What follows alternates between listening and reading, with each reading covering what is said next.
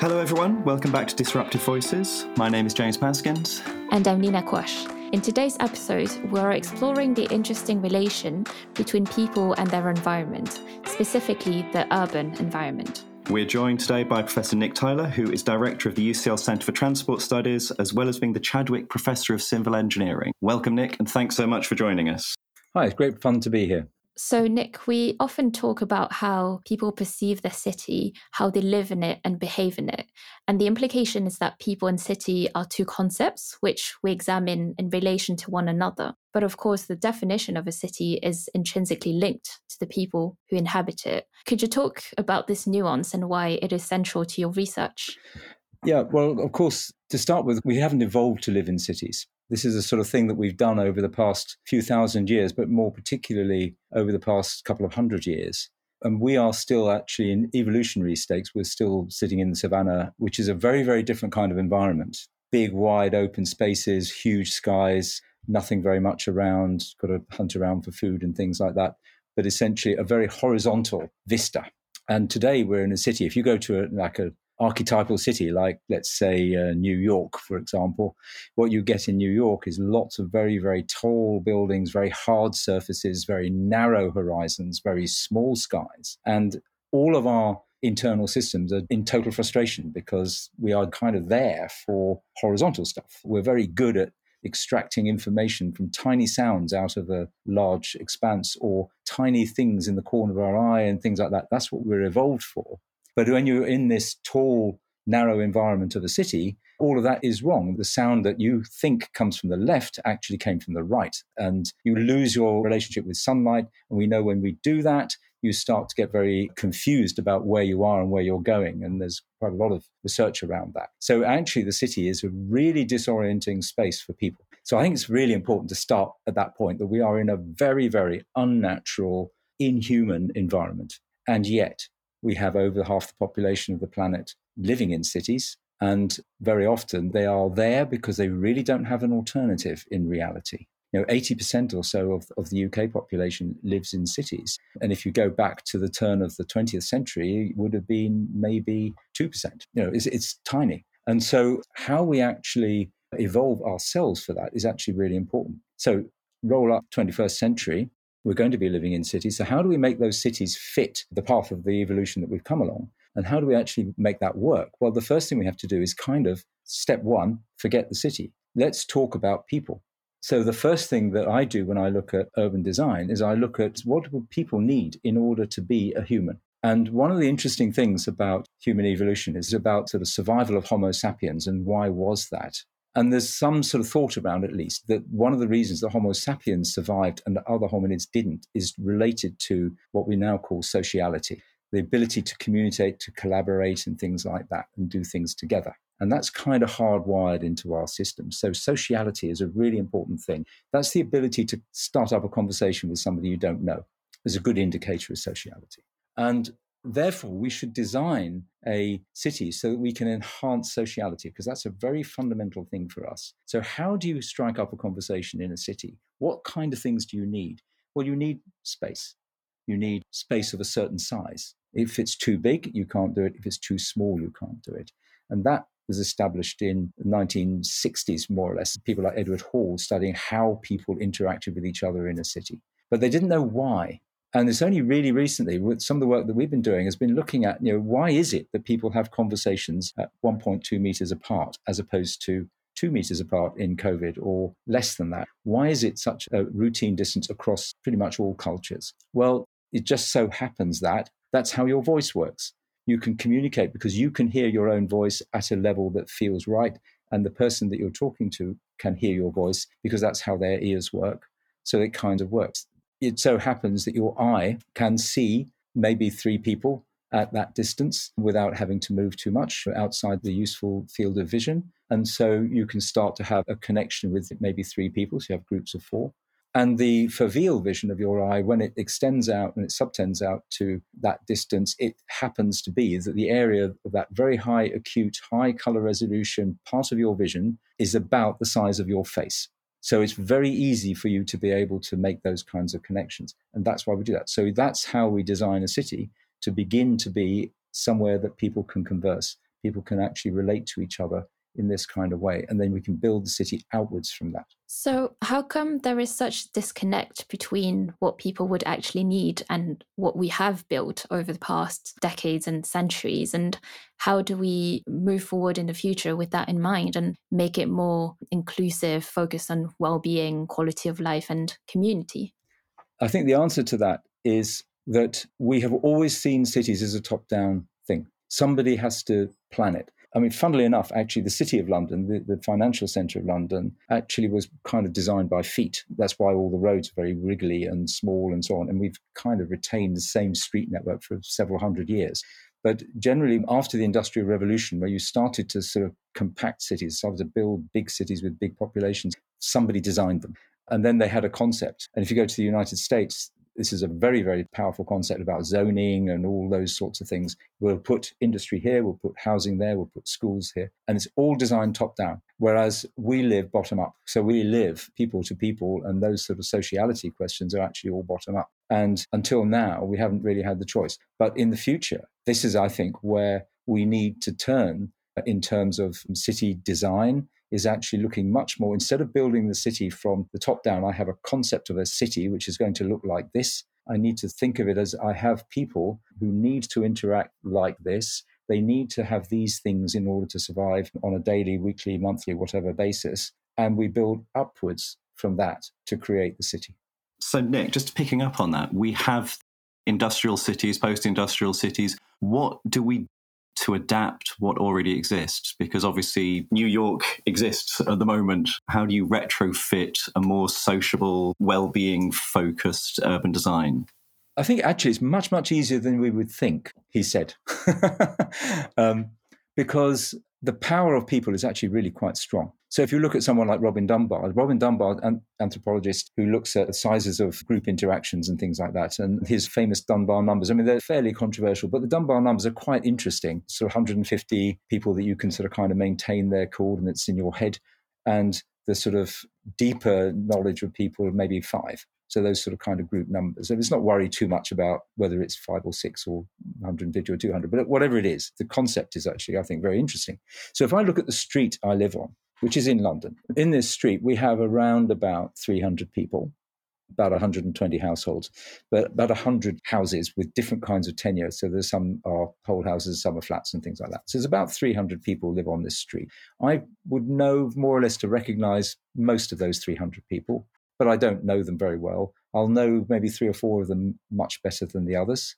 And this street, we can decide things. So we decided about the car parking zone. We decided about the trees. Which trees? We decided about the number of cycle parking spaces as a street. We have a street email network. We share things backwards and forwards in this street, and it's within that street. Now, it happens to be a street. If I look at the street parallel, they do different things. So, what you're looking at, just in that tiny little microcosmic example, you've got two streets which are quite independent of each other, but we kind of know each other. But I don't have the knowledge of that street that I do of this one. And I don't have an email connection with that street. Some of the people on this street do. And so you end up with the streets actually coming together to create a larger, if you like, sort of community, sort of neighborhood. And then you find that that neighborhood becomes enough that there is a corner shop that supplies several of those neighborhoods. And that corner shop, during the period of COVID, for example, that corner shop has been a massive center for people to encounter. They buy their food there, they buy whatever they need there, and so on from various parts. And that it becomes a communication center. So you've got inside a borough of what, quarter of a million people or whatever it is in the borough, you've actually got lots of these little tiny pieces of the neighborhood. Now, if we allowed politically and technically those small communities to be able to make the kinds of decisions that we are able to make. The council allows us to make uh, those kinds of decisions that normally would have been taken at the town hall.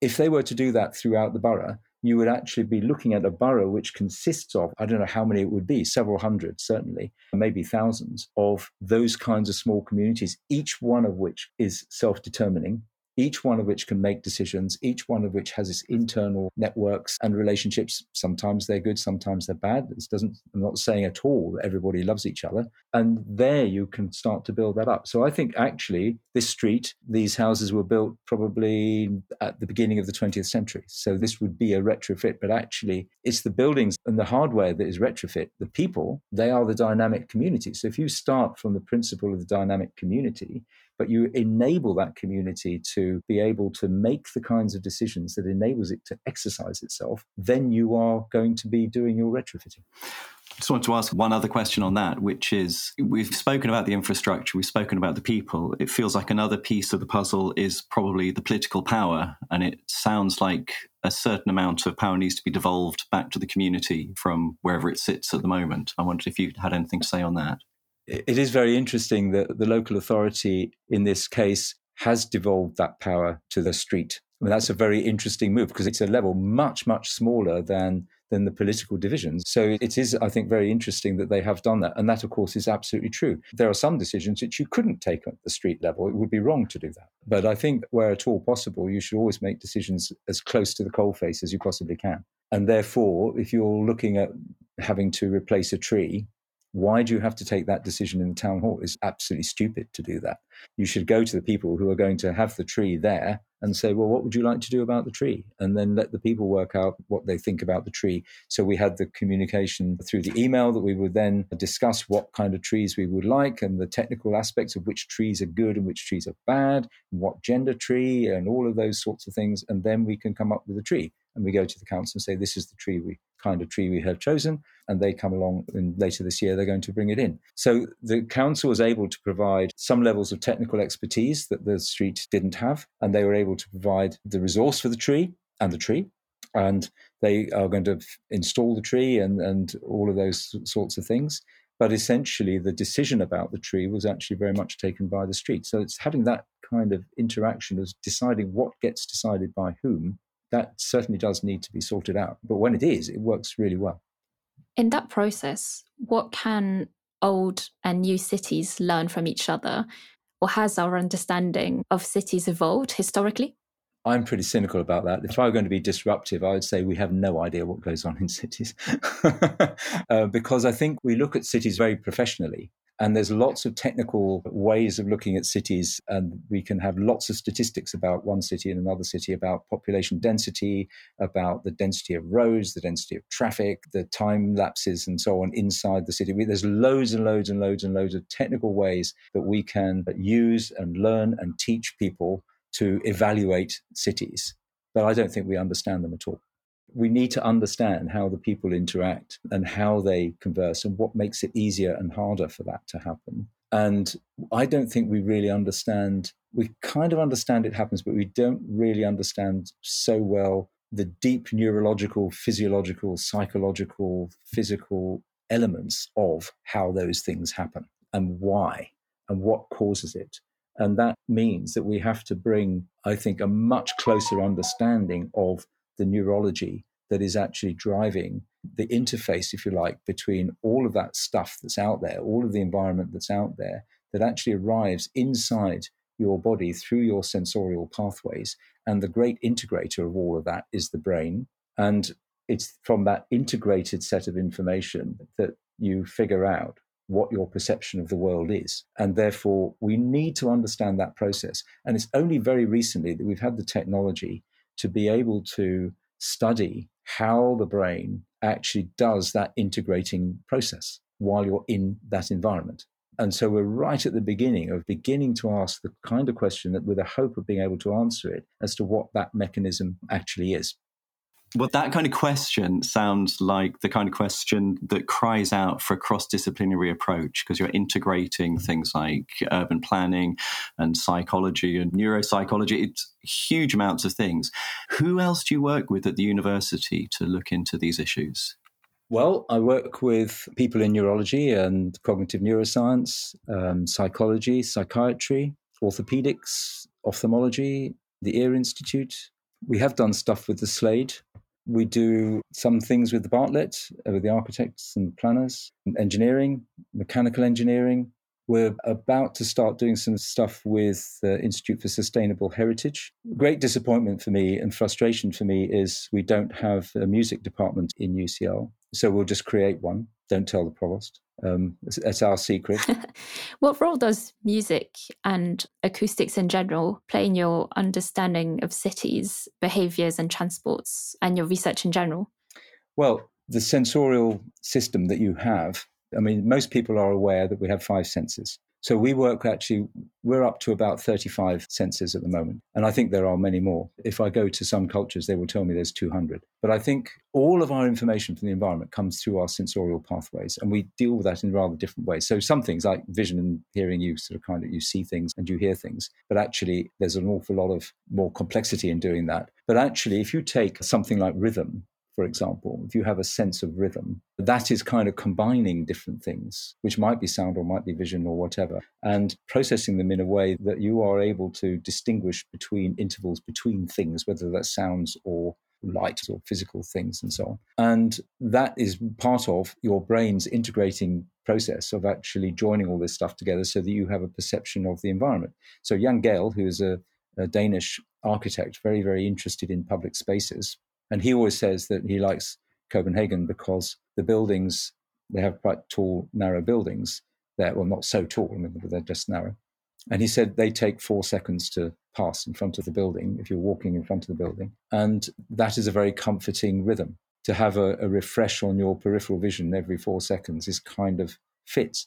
Another Ernst Poppel in Germany was, was doing a lot of work on how the brain aggregates information in chunks of four seconds. And it kind of comes together that you understand rhythm. You understand why a grandfather clock says tick tock and not tick tick because of the way that the brain is aggregating the data with the sound, the actual data is exactly the same. So, why do we, and most other languages, talk about two sounds for a grandfather clock? And the answer is that the brain imposes a weight on one in order to make sense of the rhythm. So once it establishes that actually this is a pulse as opposed to a random thing, it then says, oh, but then to make sense, one must be more important than the other. So I will place that, that weight on it. And that is the beginning of rhythm. Now, the best people in the world ever to understand rhythm are musicians. So musicians have a fantastic sensibility to this. So we, we work with musicians on rhythm and how rhythm applies to space and how do they perceive space but then we find that they're also very good at perceiving space aurally. So when a musician walks into a room, they hear the room and the room makes sense to them. So I can distort that. If I take them to a room where, let's say, it looks like a big room, but it sounds like a small room, it will take them a few seconds to figure that one out. And we can use that kind of distortion to understand better what should the acoustics be. And then you can look at frequencies and the ability to retain a melody over time. So, what musicians are, why they are so brilliant, why no university should be without a music department, is because musicians bend time.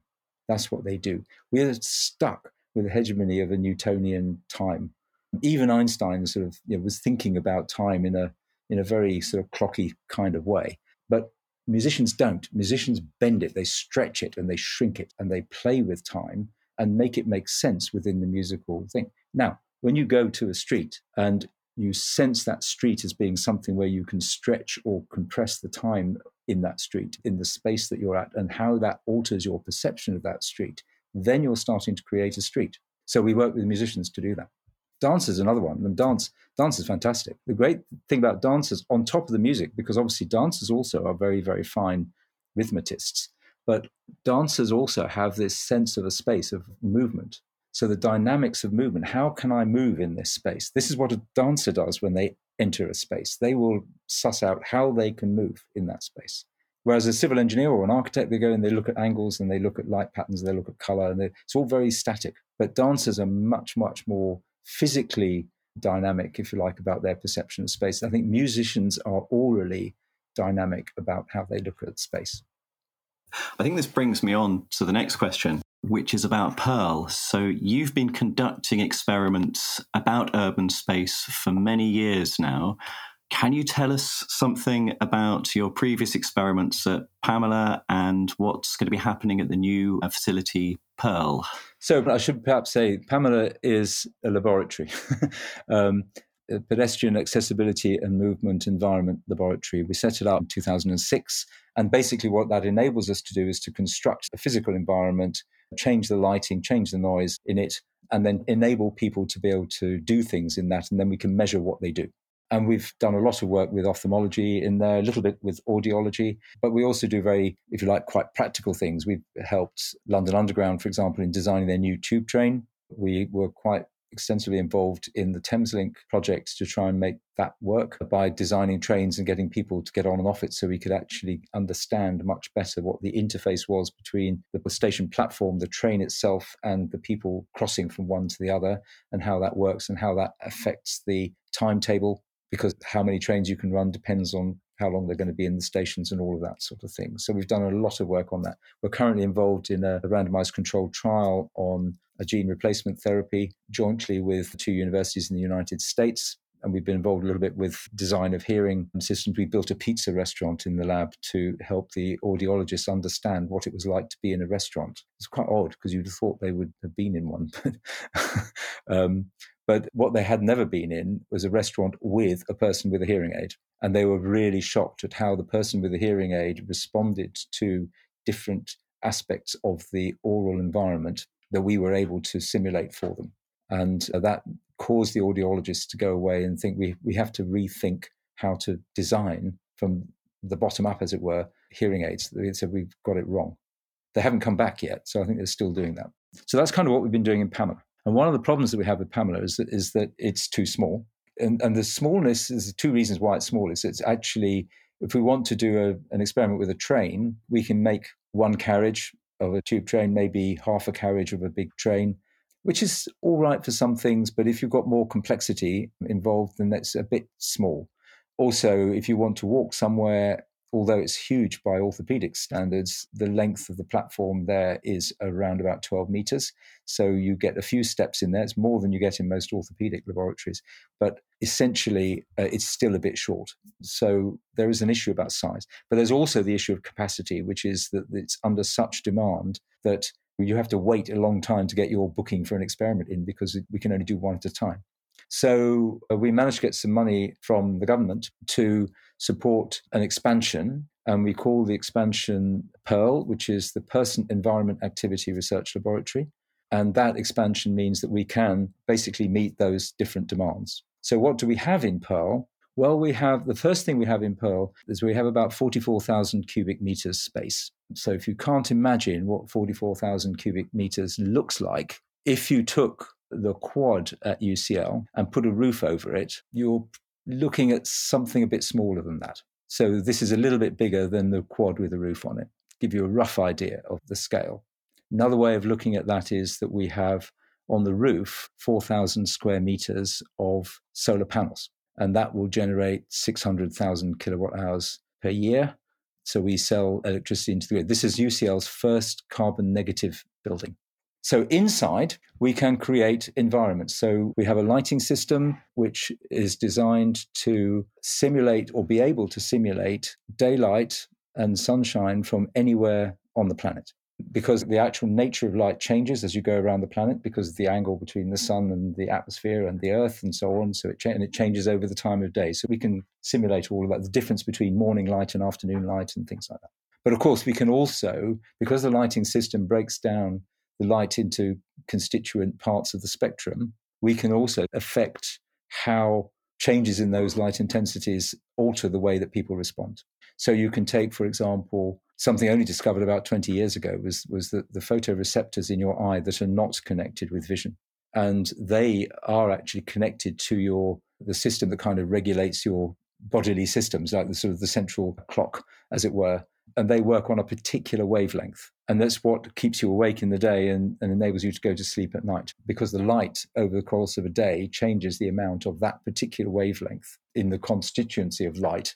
So we have more of it in the morning, suppresses the release of melatonin, less of it in the afternoon, allows melatonin to be put through the bloodstream. And and of course, you've just described another another rhythm that we find in life. Absolutely, it's the control of your circadian rhythm, and it actually works on a 25-hour cycle. So one of the things that this does is it clicks it back to 24 hours when you wake up, because they have to be regular. And so we can see, well, what happens if we suppress that even more? What happens if we release it even more? Because we can actually take that wavelength out of the light or put it in. We also have the, the spectrum goes a slightly, uh, certainly at the very edge of human visual capability. So it's towards the infrared and towards ultraviolet, but not ultraviolet.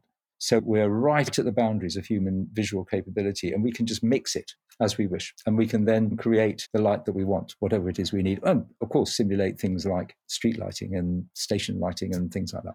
So we have 100 meters length of space, so we can make 100 meters of street at full size. We can drive cars up and down it. We can have zebra crossings in there. We can swap all the shops around and see if you like the shops in a different order. We can make a town square. We can build a station with platforms. We have carriages coming from West Anglia Great Northern. They're going to supply us with six carriages so we can have two three car trains, or we can actually have up to four carriages in one length. That we can then use those for simulating all sorts of things. And then we have due to come next year a Boeing 737 aircraft, so we can look at what that does and how you get on and off aircraft, but also what do you do in the reduced oxygen environment of an aircraft cabin? How does that actually work? What about staff who are working in those environments a lot and so on? So we can look at all of those sorts of things. The sound system. So we have a sound system. This is a, a sort of dynamic 3D spatial audio system. So we can create sounds that move around the building and we can rather like the earphones on your smartphone, for example, you can simulate noise moving from one side to the other and maybe a little bit backwards and forwards. But this actually can physically move the sound around the building. Uh, we can control where sounds are. We can control the acoustics of the building. So we can make you think you're in St. Paul's Cathedral, or we can make you think that you're in a, a telephone box. And all of the techniques of how we actually convince you that the sound, which is actually physically emanating from a speaker, maybe a couple of meters in front of you, is actually coming from something 100 meters away. Are you confident that people behave the same way in a controlled environment as they would in real life? Uh, well, of course, it's a laboratory. If you go to Pearl, the first thing that will strike you is it's black. And one of the reasons that it's black is that you can't see the space. Now, right at the beginning, I was talking about savannah and wide spaces and cities and narrow spaces. So this, of course, is a building, so it has walls, but actually you can't see the walls because it's black. The only things you ever see in there are what we want you to see. But the bigger trick is that we, in those walls, we put 175 million holes. And the 175 million holes are there to allow sound pressure waves to pass through the holes into the 300 millimeters of insulation so they don't come back. So it has no echo. And what that means is that your ears can't tell you how big the space is because you don't hear any reflection. And your eyes can't tell you how big the space is because you can't see any space. And so, as far as your brain is concerned, you're in the middle of just nothing. And then we put things there. Obviously, in the end, we have to do things in the real world. But what this enables us to do is to control what that real world is. And so we can understand how you respond to differences in the environment and changes and different sounds and different um, movements and so on. We can understand how you do that so that we can then take you to a real environment uh, where we can't do all the monitoring that we can do in the laboratory. And then we can see how the two coincide. And so that's kind of what it is. It is a laboratory, just like any any laboratory is a kind of test tube. So it's obviously a little version of the real world, but it's one where we can control a lot of the environment. Another one is that we have some smell machines. So we have an olfaction system. So we can actually insert smell into the environment. And this is where the Institute for Sustainable Heritage has been very interesting because they have equipment which can capture smell from the environment. And what I've been talking with them about is they can capture a smell from some environment and we can produce that in our environment. So, what that means is that we could, for example, build a Greek amphitheatre. Well, a bit of a Greek amphitheatre. I think that would, they're huge, but a bit of a Greek amphitheatre. Let's just take that as an example. So, we can have a Greek amphitheatre. So, Greek and Latin could come and perform a Greek play. I think this would be fantastic, right?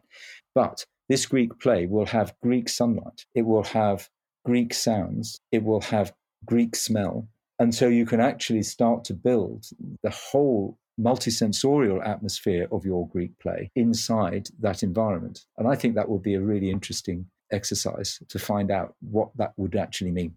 Sort of interesting piece of curiosity. We also have smoke, so we can change the visibility, so we can make it very foggy in there. We can reduce the visibility down to about 60 centimeters. So we can see what happens where you have an environment where you know where it is, and now we make it foggy, and now you have to think where it is. So, how much of that environment have you remembered visually, and how much are you depending on other senses to be able to guide you around it when the environment is exactly the same and the lighting is exactly the same, but the visibility is different? It sounds like you've got the tools to test and possibly disrupt a lot of the assumptions about urban design. I'm just wondering how these will be used to design future cities or, or retrofit the cities we have.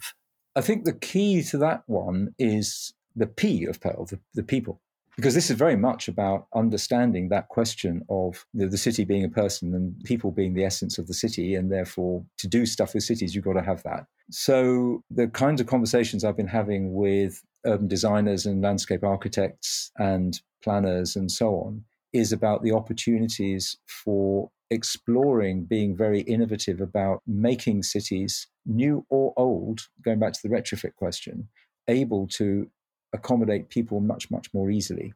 We have a 500 seat pop up theatre in Pearl. So we can bring people in and say, well, if you were to light that street like this, this is what it would look like. But if you lit it like that, that is what it would look like. Now, which one do you prefer? What do you feel more comfortable in? What can you do? And have that kind of conversation, I think, is going to be a far quicker way of transforming urban design and making it more people centered than me writing a report and saying, I've done all these very clever experiments. And when the light was at this frequency and the rhythmic content was like this, and when it did that, nobody would read that and nobody would do anything with it. But actually, if I brought the leader of the local council down there and showed him what the difference on his square would be, I think that could be really interesting and it would change things. So I think it's a very transformative building because, first of all, nothing is the same. We build our own worlds in that building, and we know what those worlds are, which is arguably true about the one that we live in. And we can then enable people to help to create their own worlds and to be able to make that possible, even remotely. I think we can do that. I'm afraid we have to wrap up soon, but if I may ask a final question. If you, Nick, were put in charge of building an ideal city, who would you hire and how would you go about planning and building it? Who would I hire? That is a really interesting question. There would be a sequence, I think.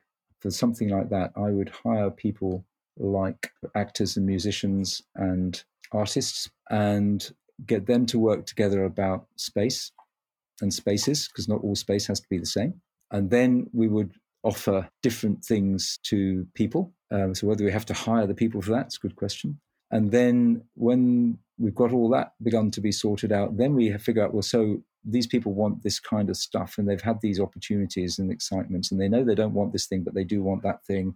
And they do want the creative, they want the dynamism and all those things that we get out of having artists and sculptors and musicians and actors and dancers and things like that to create the world, because that's what those people do. They create worlds in your imagination. They create that. And then I would go to the architects and the engineers and say, so how can you make that? I think what we would tend to do now is we go to the architects and the engineers first. If you just assume you can go and ask people what they want, there's a huge tendency to say they want what they've got. There's a huge inertia. And that's why you need the artists and the musicians in first, before anything else has happened, to tease out how people imagine and how they imagine the world to be and from there, we can start to build up. So, okay, so how do we build that imagination? And how do we make it able to evolve? And all of that, which are much more technical questions. But I think the first thing to build a new city, you need imagination. So I don't know whether my employment bill would be, I think it'd be quite expensive. Well, I suppose, I don't know whether they're expensive or not, but I guess it would be quite expensive. oh, well, I'm afraid we've run out of time. So, Nick, thank you very much for joining us today. It's been an absolutely fascinating discussion about the future of cities and the need to bring in the whole of the creative industries to help us imagine a future that we can't see without taking a really broad cross disciplinary approach to the problem. So, thanks again. Thanks for the opportunity. This episode of Disruptive Voices was presented by James Paskins and Nina Quash and produced by the UCL Grand Challenges team. Our guest today was Professor Nick Tyler. The music is by David Szesztay. For more episodes of Disruptive Voices, visit UCL Minds podcast or follow us on Twitter at Grand Challenges.